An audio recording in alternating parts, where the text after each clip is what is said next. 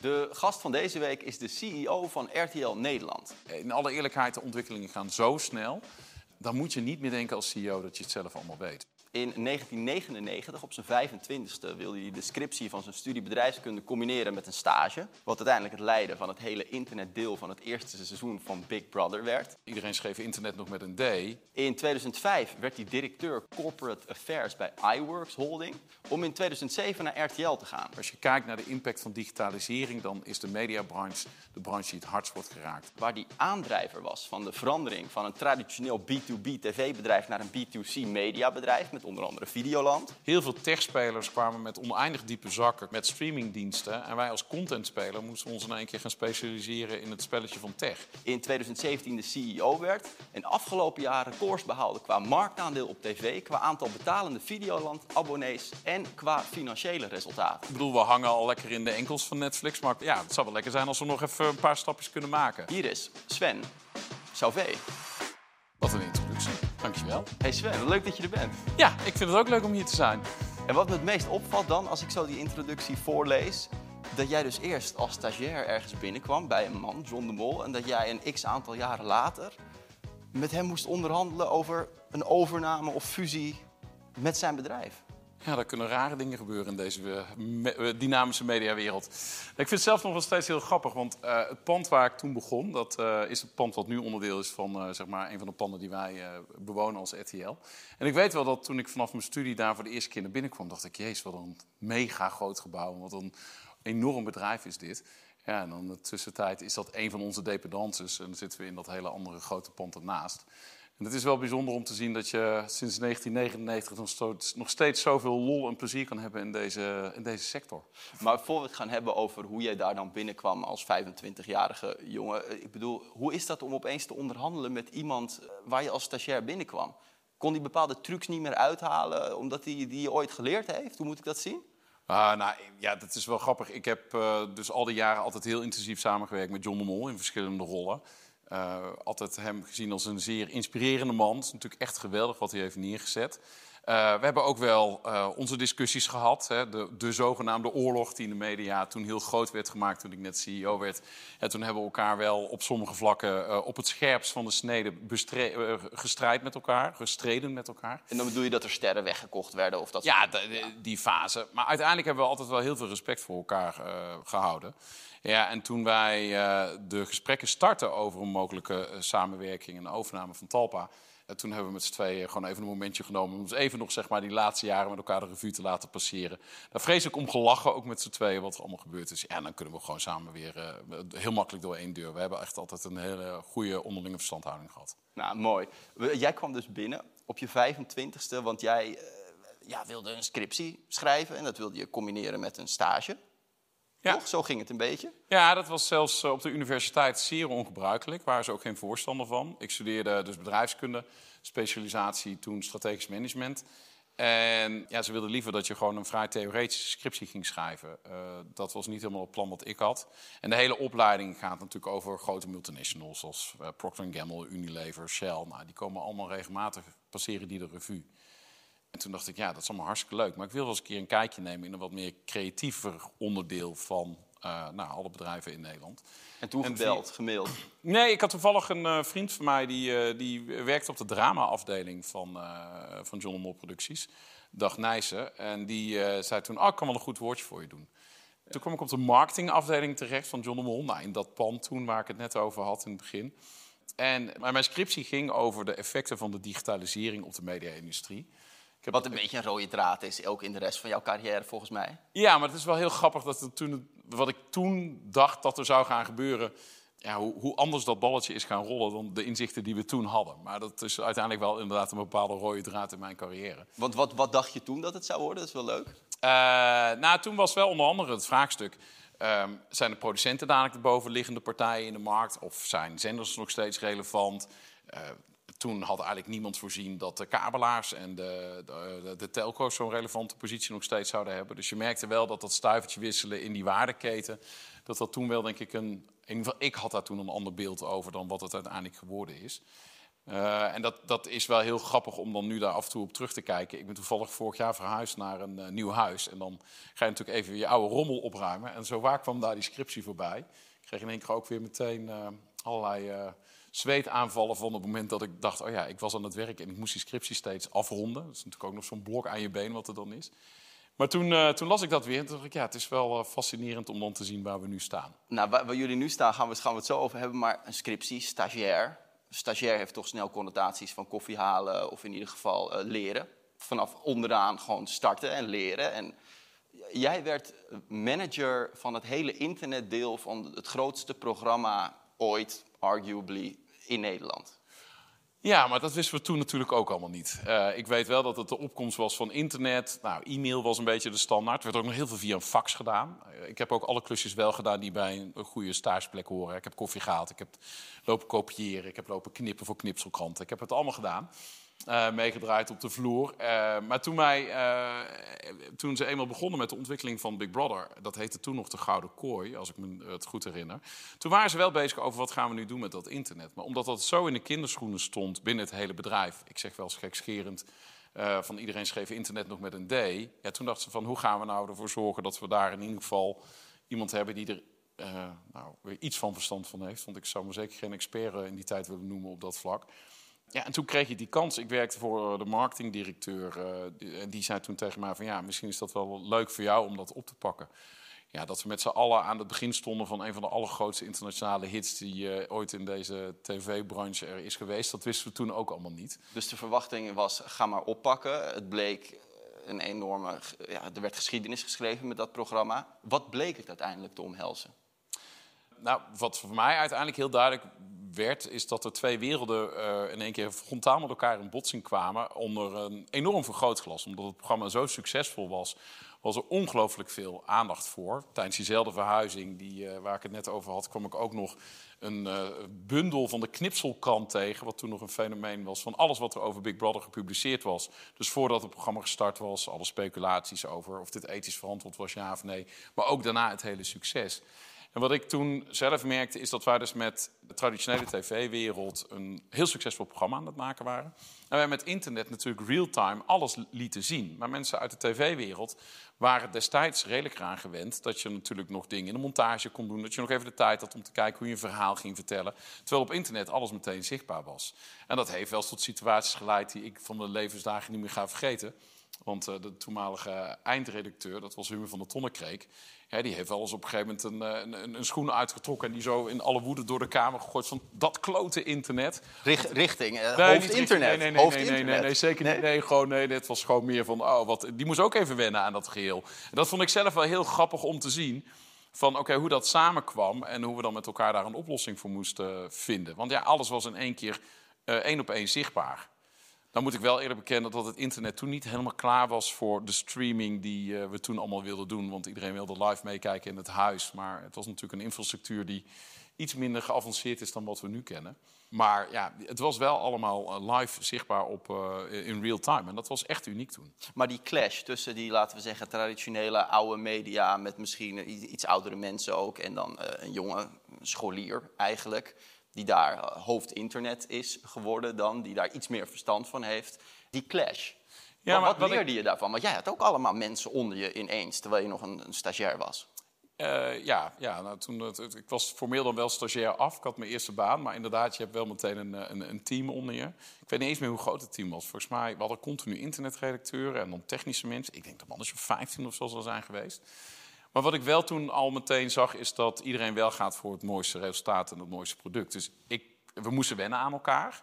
Ik had ook nog nooit echt tv gemaakt, dus voor mij was het ook wennen. Maar gezamenlijk kwamen we wel iedere keer tot uh, een, een, een goede vorm van hoe we dit met elkaar gingen doen. En dat enthousiasme is er door die hele productie heen altijd geweest. Want we wisten wel met z'n allen, ook omdat het zo'n succesvol, uh, succesvol werd ja, op het digitale domein, maar zeker ook qua lineaire kijktijd dat we met z'n allen iets heel bijzonders aan het neerzetten waren. En dat, dat creëerde wel een geweldig teamgevoel. En je had het net over de machtsverhoudingen in de waardeketen een beetje veranderen. Dat je, jouw hypothese was in jouw scriptie. Uh, later ging je bij een producent werken, bij uh, iWorks. Ja. Uh, ging je allerlei producenten kopen eigenlijk, om, om toe te voegen aan die holding. Uh, had daar internet ook een grote betekenis? Of speelde dat een belangrijke rol in wat je kocht en hoe je het kocht? Nee, ik denk dat we toen echt, uh, toen ik de overstap maakte naar iWorks, uh, kwam ik te werken op de holding. Het bedrijf was destijds in eigendom van Reinhard Oelemans, Robert en Ronald. Wij noemen ze altijd de 3 R's. En uh, zij waren bezig met een zogenaamde buy-and-build strategie. Dat betekende dat zij zelf intellectueel eigendom en formats aan het ontwikkelen waren in Nederland. Maar allerlei bedrijven aan het opkopen waren internationaal om dat netwerk groter te maken. Om daar ideeën vandaan te halen. En ook op het moment dat je een goed idee in Nederland hebt draaien, dat je het heel snel kon distribueren. En samen met hun heb ik toen in twee jaar tijd uh, ja, deals gedaan over de hele wereld. Wat echt fascinerend was. Maar dat ging toen wel echt heel erg op gewoon het hebben van het juiste intellectuele eigendom en de juiste formats. En een goed format kan een internetcomponent hebben. Een van de grootste hits die zij toen hadden was de IQ-test. Daar zat natuurlijk een heel digitaal element aan vast. Uh, maar dat was toen niet de belangrijkste drijfveer om bedrijven te acquireren. Dus jij wilde naar tv? Want dat is natuurlijk waar de digitalisering misschien de grootste impact heeft gekregen. Nou, ik, heb, uh, ik, ik, werd op een gegeven moment gevraagd om naar RTL toe te komen. Ik had er nog vreselijk naar mijn zin bij iWorks. Uh, want ja, dat is natuurlijk wel heel gaaf om ja, zo'n bedrijf uh, we deden zes, zeven acquisities soms in een, in een jaar tijd. En om dat allemaal te integreren en bij elkaar te krijgen, was heel internationaal. Um, en toen kreeg ik een telefoontje van Matthias Scholten, uh, nog steeds werkzaam bij RTL. En die zei toen van, ja, wil je eens komen praten om samen met mijn productiebedrijf op te starten uh, bij RTL? En toen dacht ik, nou, dat vind ik wel een interessante uitdaging. want dat hele internationale omveld wat ik net schetste heeft tot consequentie dat je eigenlijk nooit thuis bent. En dat begon wel een beetje aan me te vreten, want je sociale leven wordt behoorlijk, uh, heeft een grote impact, uh, ondervindt daar een grote impact van. Uh, toen dacht ik, nou, dat is wel eens interessant. En dan ga ik ook kijken hoe het in de keuken is bij ja, een zender, een, een, een, publisher, een broadcaster. toen had ik mezelf sterk voorgenomen om na twee, drie jaar te gaan werken en dan weer terug te gaan naar een, naar een producent. Ja, dat is volstrekt anders gelopen. Ja, in 2007 kwam je er. 2017 ja werd je CEO. Ja. En in 2018 begon je met een soort groot transformatieproject. Nou, ja. Wat omhelst dat? Waar moet een traditioneel tv-bedrijf nou aan voldoen om te kunnen floreren in, in de wereld van digitalisering?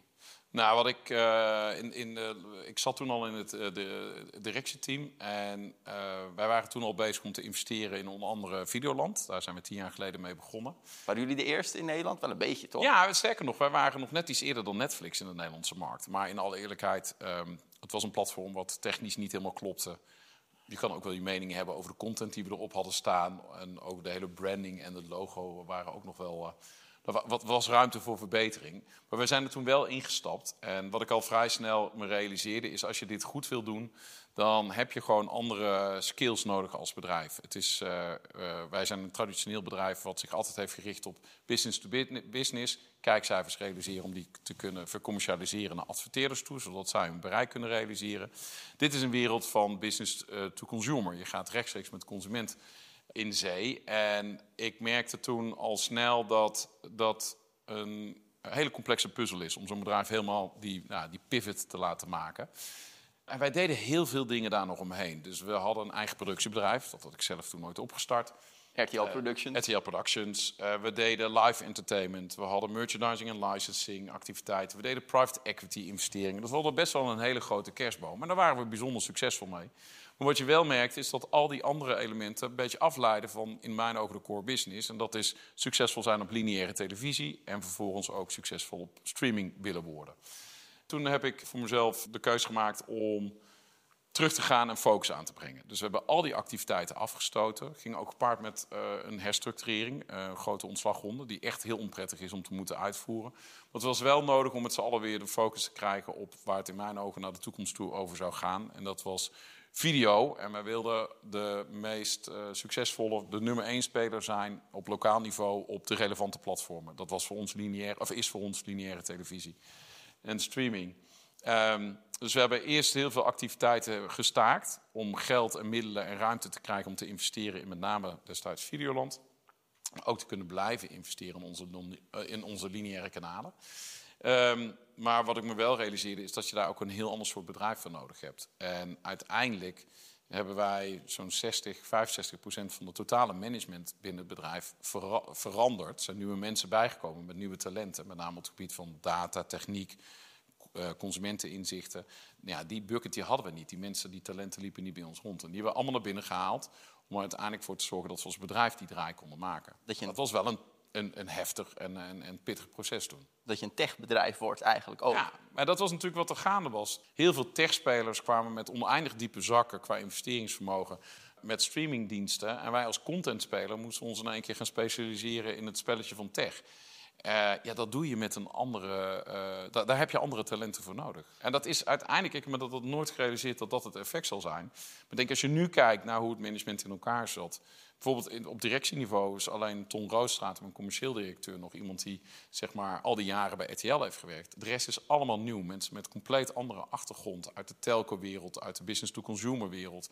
En ook op senior management niveau uh, hebben we ja, 60, 65 procent nieuw talent binnengehaald om dat voor elkaar te krijgen. Klinkt als investeren, klinkt als offers brengen. Nou, dan uh, kunnen we nu een beetje de oogst bekijken, misschien al na een jaar of vier, vijf. En afgelopen jaar hebben jullie 161 miljoen. Ja, winst is het niet, maar earnings before interest, taxes. EBITDA, en, EBITDA, ja. ja, klopt. Terwijl, en dat hoor ik jou ook altijd zeggen, ja, de Nederlandse mediapartijen, oh, ze staan zo onder druk vanwege de buitenlandse techgiganten. Hoe kan je dan 161 miljoen winst, zeg ik maar even voor het gemak, maken? Nou, door hele scherpe keuzes te maken. En we hadden vorig jaar wel heel veel dingen die op zijn plek vielen. Uh, we hebben een recordjaar gehad. Ik ben ongelooflijk trots dat we dat met z'n allen hebben kunnen realiseren. Gefeliciteerd. Ja, dankjewel. Nets, uh, maar we hebben het groots gevierd en nu weer focus op de toekomst. Hè. Successen vieren en dan ook wel weer gewoon door vooral niet uh, er te veel aan gaan wennen. Want, uh... wel de lessen er even uithalen. En daarvoor zijn we hier misschien. Ah, wat, wat, wat wij zagen gebeuren waren drie dingen die uh, samenvielen. de advertentiemarkt in Nederland was bijzonder sterk. Was mede de, de oorzaak doordat de gaming- en bettingmarkt open ging. Dus er kwam in één keer heel veel volume bij. nou, supermarkten bleven goed investeren. merken als Unilever, Procter Gamble bleven ook investeren. Dus er was veel vraag naar GEP's. We hadden een recordmarktaandeel. We hebben vorig jaar het jaar afgesloten met een gemiddeld marktaandeel in de voor ons relevante doelgroep, 25-54, van 34,7 procent. Wat echt een uh, gigantische stijging is uh, ten opzichte van een paar jaar geleden. En Vierland groeide heel hard door. Ja, en die drie dingen tezamen zorgden ervoor dat we een, uh, ja, een heel sterk jaar wisten neer te zetten. Waarbij ik zelfs nog wel af en toe verrast was uh, over het eindresultaat. Want ik wist best wel dat er bij ons meer in het vat zat. Ik heb altijd wel het idee gehad dat wij als bedrijf in staat zouden moeten zijn met de juiste focus om boven de 100 miljoen EBITDA uit te komen. Dat het dit bedrag zou kunnen worden, had ik niet verwacht. En het zal ook niet heel makkelijk zijn om dat zomaar weer een keer te realiseren uh, in de komende jaren. Want, want dat die, die GRP's nu zo duur zijn, dus, dus die, die, die advertenties eigenlijk op lineaire televisie. Eh, zie jij dat als een soort tijdelijke fenomeen, zoals men wel eens kan zeggen van nou het laatste goud in de mijn is het meest kostbare goud? Of, of is dit gewoon, ja, dit blijft zo. Die, je wil nog steeds de massa kunnen bereiken. En dat kan niet beter dan op lineaire televisie bij een mooie zender als RTL. Dus dit blijft. Nee, ik, ik, ik ben ervan overtuigd dat de relevantie van lineaire televisie en het massabereik wat je daar kan creëren nog steeds relevant blijft. Het is zeker niet het laatste goud in de mijn. Er zit nog heel veel goud in die mijn. Maar voor, eh, voor, adverteerders zijn er ook volop andere alternatieven. Uh, hè, je kan ook je merk op een hele andere manier voortaan bouwen. Het is een adverteerder om daar een keuze in te maken. En wat wij wel vaak van adverteerders te horen krijgen, is dat tv aan zich, als je uh, goede scores neerzet, nog steeds impactvol is. Maar het is zeker niet meer het enige alternatief wat een adverteerder heeft. Sterker nog, er zijn voortaan legio mogelijkheden. Bijvoorbeeld Videoland, jullie bieden ook met advertenties aan. Ja. ja. Uh, denk jij dat, dat zeg maar gewoon uh, Videoland of VOD echt compleet al die inkomsten van, lineaire tv gewoon gaat kunnen compenseren op den duur? Uh, niet voor alle spelers, maar de spelers die succesvol zijn in dit domein en het juiste relevante bereik weten te leveren, is dat een heel serieus alternatief businessmodel. Ja. Nou, dat doen jullie. Maakt het al winst eigenlijk? Uh, daar mag ik geen uitspraken over doen. En uh, nou, ik kan in ieder geval wel even zeggen dat we nog steeds zwaar investeren. Ja, want dat lijkt me zo moeilijk. Ik bedoel, men zegt altijd van uh, je moet IP blijven pompen in een platform als Videoland. Maar de gebruikers, ze zijn niet loyaal. Ja, die nemen een weekje, misschien een gratis abonnement, kijken de beste content, misschien één maandje, kijken alles en shoppen dan weer verder. Ja, dat is niet wat wij zien bij onze consumenten. Dus wij zien dat uh, de churn, zoals dat dan heet, hè, mensen die uiteindelijk je platform verlaten, bijzonder laag is. Uh, veel lager dan wat andere partijen in de markt ervaren. Uh, vind ik een ongelooflijk knappe prestatie van het team van Videoland. Dat ze die churn zo laag weten te houden. Uh, en, ja, en we zien dat er steeds meer mensen bij komen. Dus daardoor groeien. Maar ja, het is voortaan wel zo dat als jij niet relevant uh, bent qua content en qua aanbod. Ja, dan zetten mensen dat schuifje digitaal naar links van ik wil geen abonnement meer hebben.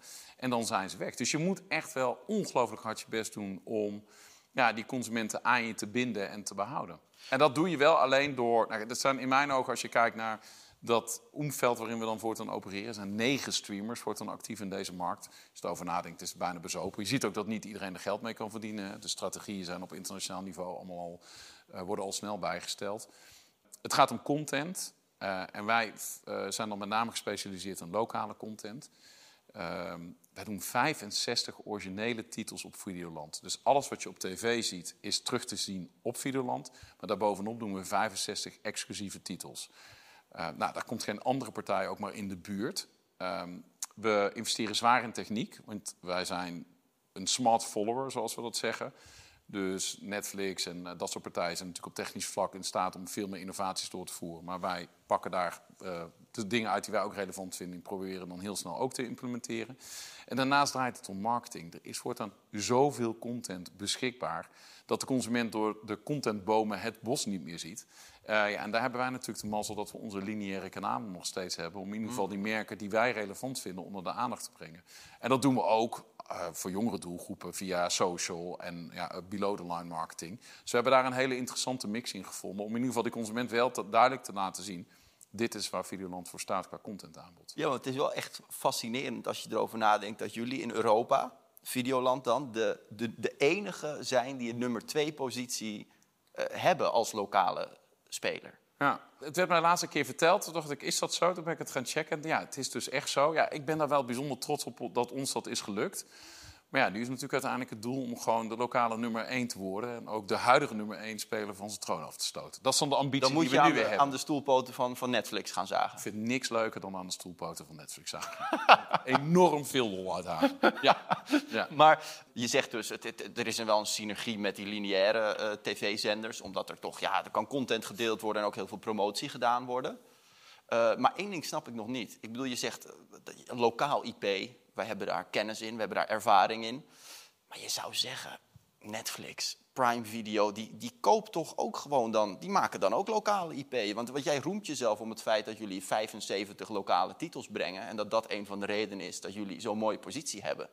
Maar je zou zeggen, dat kan Prime Video ook, dat kan Netflix ook... als, als het blijkbaar winstgevend is.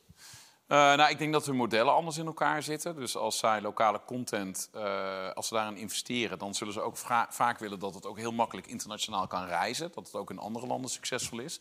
Dat is voor ons een nice to have, maar geen need to have. Want voor ons moet het gewoon succesvol zijn in ieder land. Ja, en het is simpelweg niet zo makkelijk om de relevante verhalen te vertellen in de lokale markt. En dat kunnen wij al 32 jaar heel succesvol. Ja, en dat craftsmanship, dat vakmanschap, ja, dat is wel iets wat wij op dit moment ook op de streamingplatform, ons streamingplatform verder aan het verfijnen zijn. Dat is niet aan te kopen, die, die, die ervaring.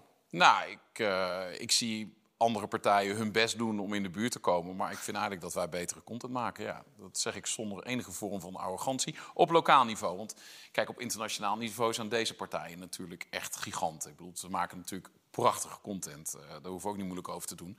Maar op lokaal niveau denk ik dat wij een streepje voor hebben. En uh, nou, die voorsprong die willen we ook wel behouden. Ja, en dan zeg je één ding, want jullie zitten natuurlijk, jullie zijn uh, niet standalone of zo. RTL Group is eigenaar van jullie, ja. van RTL Nederland. Nou, ik kan me voorstellen dat ze best, best, blij waren met jullie afgelopen jaar met 161 miljoen EBITDA. Jullie hadden een onevenredig groot aandeel in, in uh, jaarcijfers. Uh, ik kan, wij hebben veel lachende gezichten gezien uh, tijdens de rapportage die wij dan doen in Luxemburg altijd. Ja, en, en, en, dan zeg jij daarover, en dat vond ik wel leuk, ja, als wij binnen de groep in Luxemburg, want daar zit het hoofdkantoor van, van RTL Group, ja, vertellen wat wij doen op onze zenders en op Videoland, dan luistert iedereen. Nou, een van de dingen waar wij in Nederland heel goed in zijn, maar ook bij ons uh, op de zender uh, en op Videoland, is het creëren van eigen IP, van eigen formats. Als je ziet, en dat is mede te danken aan onder andere wat John de Mol en Joop van der Ende al heel vroeg zijn begonnen, maar daarna ook heel veel andere producenten, hoeveel succesvolle formats uit dit kleine landje komen en hoe wij durven te innoveren en te experimenteren op dat vlak, dan heeft de Nederlandse markt, krijgt extra aandacht vanuit alle grote internationale markten van wat zijn ze daar allemaal aan het doen. En dan is ook nog eens gebleken dat RTL 4 een heel succesvol launchplatform kan zijn van nieuwe ideeën. Uh, wij hebben een paar jaar geleden zwaar ingezet op uh, eigen formatontwikkeling. Samen met de markt of zelfstandig. Maar we hebben een hele sterke creative unit. Daar komen heel veel ideeën vandaan. Nou, een van de grootste successen die we recent gezamenlijk met IDTV hebben gecreëerd. Uh, is, is, de Verraders. Nou, deze week toevallig zelfs een BAFTA gewonnen. Ik kan me niet herinneren dat we een BAFTA ooit hebben gewonnen met een format van ons. Maar dat is natuurlijk wel ongelooflijk gaaf om te zien. Dat we als kleine markt in staat zijn om zoveel te innoveren. En al die nieuwe dingen die we proberen, nou, we hebben een paar hele grote successen. En er zijn ook dingen bij die niet lukken. Nou, dat hoort erbij. Dat is het spel wat we doen. Um, en als ik dan he, 65 formats op Videoland plus alles wat we op tv doen, ja, dan lanceren we ongelooflijk veel nieuw product. En zowel binnen onze groep, maar eigenlijk in het hele internationale omveld, wordt er echt met uh, veel interesse gekeken naar die ontwikkeling in deze markt. Maar wat heb jij dan aan die groep, of jullie? Uh, nou, we hebben aan de groep heel veel. Allereerst is het echt een hele prettige aandeelhouder. Uh, ze laten ons echt ons ding doen in de Nederlandse markt. we komen een budget overheen. Uh, nou, de, de, kaders van het speelveld zijn heel hel, maar daarbinnenin kunnen wij hier in onze markt echt doen en laten wat we willen. Omdat ze zeggen, jullie als lokaal management hebben daar het meeste verstand van. En op het moment dat het nodig is, kunnen we bij de groep aankloppen voor investeringen. Zij zijn toch bereid geweest vele tientallen, honderden miljoenen te investeren in Videoland. Heel vroegtijdig. Uh, we kunnen kennis delen, we kunnen makkelijk uh, ideeën uitwisselen voor content. We delen een technisch platform. Dus die uh, samenwerking op groepsniveau is voor ons wel ook echt een hele belangrijke basis om in de lokale markt succesvol te kunnen opereren. Dus synergie met lineaire televisie, synergie met het, het, het, het buitenland, met de groep eigenlijk. En heel veel lokale, met, met, al die kennis die jullie hebben van die 32 jaar, zei je, lokaal IP maken. Dat is eigenlijk een beetje het, ja. het succesverhaal verklaard. Nou, ik denk dat we één ding er daarin niet mogen onderschatten. Het belangrijkste su succes zijn echt onze mensen. De mensen achter de schermen en voor de schermen, de talenten. Toevallig vanochtend uh, met al onze uh, presentatoren een ontbijtsessie gehad... om even weer bij te praten over de plannen voor de toekomst, waar we staan als bedrijf. Het is ongelooflijk gezellig en inspirerend. Maar uh, de mensen voor en achter de schermen, dat zijn wel onze belangrijkste succesfactoren. Want zonder deze mensen kunnen we die verhalen niet vertellen, kunnen we die formats niet verzinnen. en ik ben echt wel ongelooflijk trots op de club die we bij elkaar hebben. Het, lijkt me wel heel moeilijk om in deze tijd een, een, een CEO te zijn. Want zoals je al vertelt, het is, het is, het is balanceren tussen lineair en, en, en, en digitaal. Jullie mogen niet op lokaal niveau samengaan, maar jullie moeten uh, ja, in samenwerkingen doen. Want dat mag niet van uh, de autoriteit, consumenten. Nou, je hebt het over de fusie met Talpa. Nee, dat klopt. Daar hebben we een, uh, een, een nee te horen gekregen... na 18 maanden lang onderhandelen met de autoriteiten. ja, dat betekent dat je op andere mogelijke manieren in de markt moet gaan samenwerken. Want je zult een tegengeluid moeten laten horen naar die internationale spelers. Die... Dus het vraagt ook een meer open mindset misschien? Ja, ik denk dat we dat altijd wel hebben gehad. We werken met alle partijen samen in de markt. Of het nou uh, publishers zijn. We hebben natuurlijk de publieke omroep Talpa en wij zelf als traditionele uh, broadcasters. Maar uh, Mediahuis, DPG, het zijn ook partijen waar we intensief mee samenwerken. Ja, op die manier probeer je wel gewoon vormen te kunnen vinden... waarin je in ieder geval een, een goed antwoord kan hebben op de YouTubes, de meta's van deze wereld. Op advertising vlak of ten opzichte van de streamingpartijen... die gewoon de consumenten proberen weg te trekken bij ons. Dus daar zoek je, ben creatief in. En dan zoeken we echt naar allerlei mogelijkheden om samen te werken. Is niet altijd even makkelijk. Ja, je ziet dat je door lokale wetgeving ook beperkt wordt in de stappen die je misschien zou willen zetten. Maar het is best veel en de snelheid van veranderingen is ook heel groot. En, nou, ja, jij, dat herken ik wel. Ja, en jij schreef je scriptie al. Wat zijn nou de effecten van de digitalisering? Nou, die zijn nog steeds voelbaar. Jij schreef dat 1999, dus dat is 24 jaar geleden. Ja, als je dat zo uitspreekt, dan schrik je weer. Ja, dat is nee, maar het is nog steeds Bijna een kwart eeuw uh, al in deze branche, ja. Uh, Bas Smit interviewde ik vorige week. En die zei, nou ja, ik, ik, hij, hij, vroeg wie ga je nog interviewen? Ik zei, nou, ik mag Sven interviewen, dat vind ik leuk. En toen zei hij, dat is wel bijzonder, want ik ken hem een beetje, zei hij. En hij zei, er is eigenlijk niemand, denk ik, die zo goed de grootste verandering in de tv-geschiedenis kan leiden als Sven. En dan vraag ik jou, wat is nou de juiste mindset om om te gaan met die steeds sneller wordende verandering? Nou, ik vind het een enorm compliment als Bas dat zegt. Ik ken hem inderdaad uh, vrij goed, maar uh, ik wist niet dat hij dit had gezegd, dus dank daarvoor. God, het is best wel een ingewikkelde vraag. Ik, als ik kijk naar de rol die ik zelf wil spelen en hoe ik ehm, de organisatie heb ingericht, in alle eerlijkheid is het echt, en ik heb het net eigenlijk al min of meer gezegd, gewoon de beste mensen om je heen verzamelen. Ik heb op alle plekken, of het nou in mijn directieteam is of op het niveau daaronder, de beste mensen zitten in dat onderdeel waar zij verantwoordelijk voor zijn. Dat maakt mijn leven veel makkelijker. Want in, in alle eerlijkheid, de ontwikkelingen gaan zo snel. En dat zie je natuurlijk sowieso ook. Als je kijkt naar de impact van digitalisering, dan is de mediabranche de branche die het hardst wordt geraakt. Alle onderzoeken laten dat keer op keer zien. Uh, de afgelopen decennia is dat altijd, uh, uh, altijd de situatie dan moet je niet meer denken als CEO dat je het zelf allemaal weet. Sterker nog, je, je, moet je er maar van uitgaan dat je het zelf ook allemaal niet meer weet. En dan moet je mensen om je heen verzamelen die het allemaal beter weten dan jij. Nou, dan moet je met elkaar gewoon zorgen dat je een cultuur creëert waarin je samen kan werken, dat er ruimte is voor andere meningen. Uh, en een hele andere werkmethodiek introduceren. Wij werken volledig agile. Nou, dat betekent simpelweg dat de teams die verantwoordelijk zijn voor bepaalde producten, zoals Videoland, heel veel mandaat en uh, ruimte hebben om zelf beslissingen te nemen. En als ik iets wil, omdat ik vind dat een bepaalde knop op Videoland uh, blauw moet zijn in plaats van groen. Ik noem even een raar voorbeeld, maar dat maakt het wel duidelijk.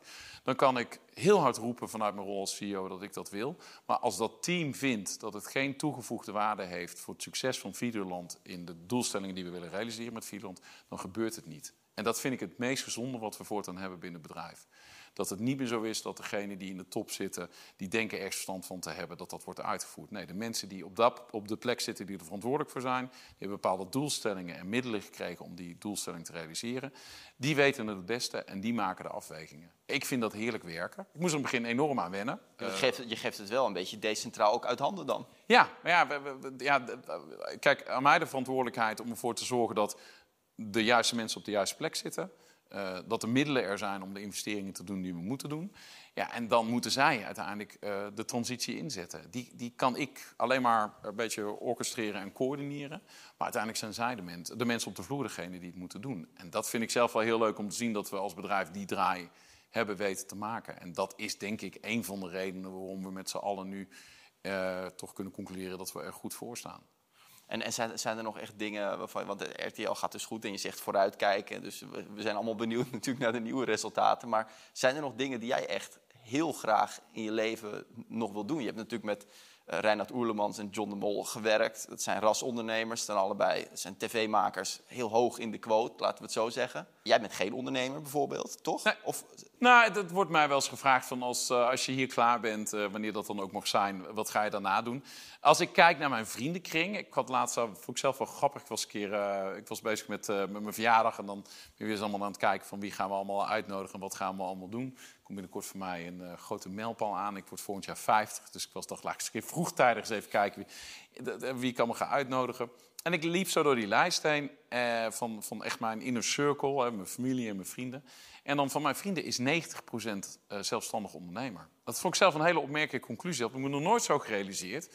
Maar als je dat dan zo dan denk ik, oh, dat is toevallig. Dat is blijkbaar wel een belangrijke overeenkomst. Ja, is dat toeval? Ja, ik denk dat het. Ja, ik heb ze er niet op geselecteerd. Dus dat het, maar het zijn wel mensen die mij heel erg aanspreken. En wat ik leuk vind, is dat het over het algemeen allemaal mensen zijn die de, de, de status quo durven te challengen. Die, die buiten de uh, gebaande paden durven te uh, keren. Die um, ja, risico's durven nemen. Ja, daar krijg ik zelf heel veel energie van.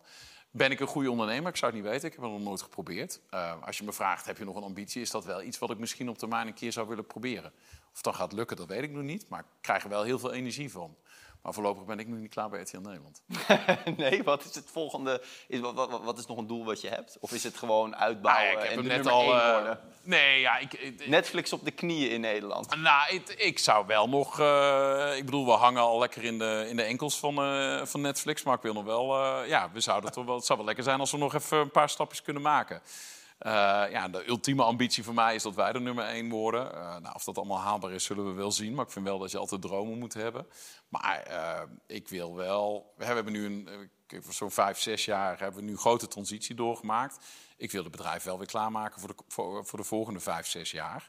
Eh, en ik hoop dat ik dan nog een paar jaar aan het roer mag staan om het, eh, om het verder uit te bouwen. Maar ik wil echt dat, dat. Ik heb gezegd, je mag van alles van me vinden. En als ik ooit deze functie niet meer heb, uh, dan mag iedereen ervan vinden wat ze vinden. Dat mogen ze nu ook trouwens, maakt me niet uit. Maar één ding waar je me echt op mag afrekenen is dat ik verantwoordelijk voor wil zijn dat er voor RTL Nederland in het Nederlandse medialandschap een toekomst is. Nou, dat is een beetje zeg maar, de leidraad die ik vast probeer te houden, wat ik graag zou willen bereiken. Dus die nieuwe golf, die, nieuwe industriële revolutie, zoals ze dat zeggen van AI, dat, dat, dat, eh, daar ben je nu ook je tanden in aan het zetten. Ja, dat, uh, daar zijn we een enorme deep dive op aan het doen. Uh, en dat is wel een van de ontwikkelingen die zoveel sneller gaat dan misschien heel veel mensen zich hem nog geen jaar geleden eens hadden kunnen voorstellen. Als ik zie wat de ontwikkelingen zijn in een tijdsbestek van vier tot vijf jaar dan, uh, vijf maanden, dan is dat echt gigantisch. Uh, met name generative AI, hè, dus het genereren van AI van, eh, van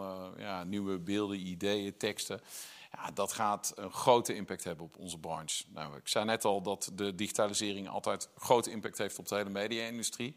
Deze trend die er nu aankomt, met heel veel kansen, maar ook heel veel bedreigingen, dat wordt mega. En ik merk zelf alweer dat uh, op dat vlak ook weer ja, experts om je heen verzamelen die daar al helemaal mee groot zijn gebracht. Ik denk echt dat als je niet met uh, artificial intelligence om kan gaan.